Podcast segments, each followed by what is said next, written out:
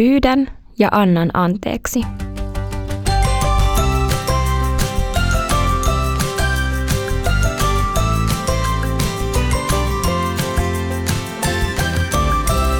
Donkkipodi. Tämä on Donkkipodi, podcast, jossa tehdään oivalluksia elämästä, raamatun ja donkkilehden äärellä. Mun nimi on Iida, mahtava kun oot kuulolla. Tämän kerran aihe on Pyydän ja annan anteeksi. Mitä hei silloin voi tehdä, kun huomaa tehneensä väärin? David oli Israelin kuningas noin tuhat vuotta ennen Jeesuksen syntymää. David oli Jumalan valitsema, häntä ihailtiin ja hän teki paljon hyvää. Mutta hän ei kuitenkaan ollut täydellinen, vaan mokali välillä aika pahastikin. Hän kuitenkin tiesi, mitä tehdä sen jälkeen, kun oli mokannut. David osasi tunnustaa väärät tekonsa ja pyytää niitä anteeksi Jumalalta.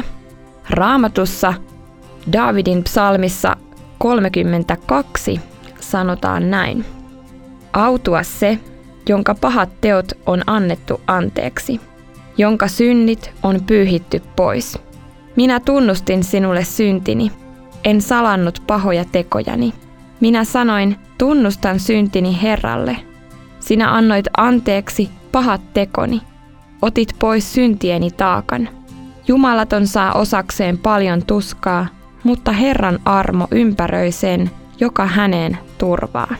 Muistatko, miltä tuntuu, kun tietää tehneensä jotain väärää?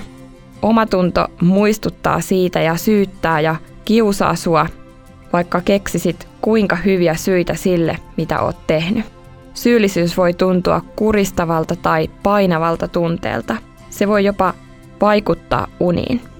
Miten ihanaa onkaan, kun tunnustettuasi tekemäsi tyhmyydet omatunto ei enää syytäkään, ihan kuin kivi vierähtäisi sydämeltä.